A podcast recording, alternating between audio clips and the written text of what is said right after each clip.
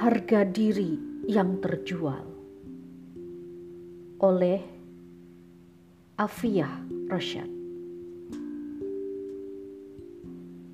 Bukan riasan menor berdempul, dihiasi asap rokok yang mengepul. Bukan pula senyum menggoda di tali simpul. Cukup harga diri dijual demi nominal terkumpul tak ada kerlingan nakal, cukup melarutkan liarnya akal. Berpeluk mesra dengan ketoliman secara sakral. Pengalihan isu didesain dan dibuat viral.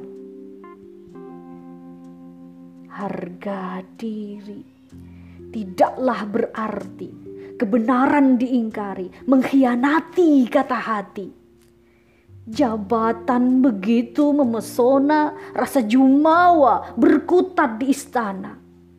Rasa bangga enggan meninggalkan singgasana. Meski harus bertukar dengan bencana.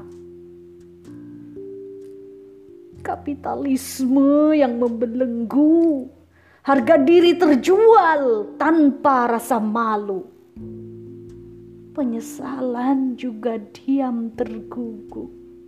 Senyum menipu di balik lisan yang keluh.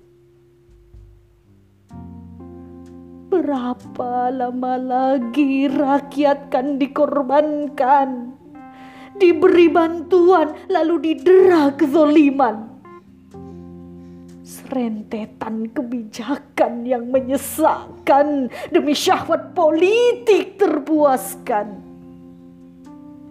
Harga diri yang terjual, derita rakyat dipintal, kekayaan alam diobral, terlupa pada malaikat pencatat amal.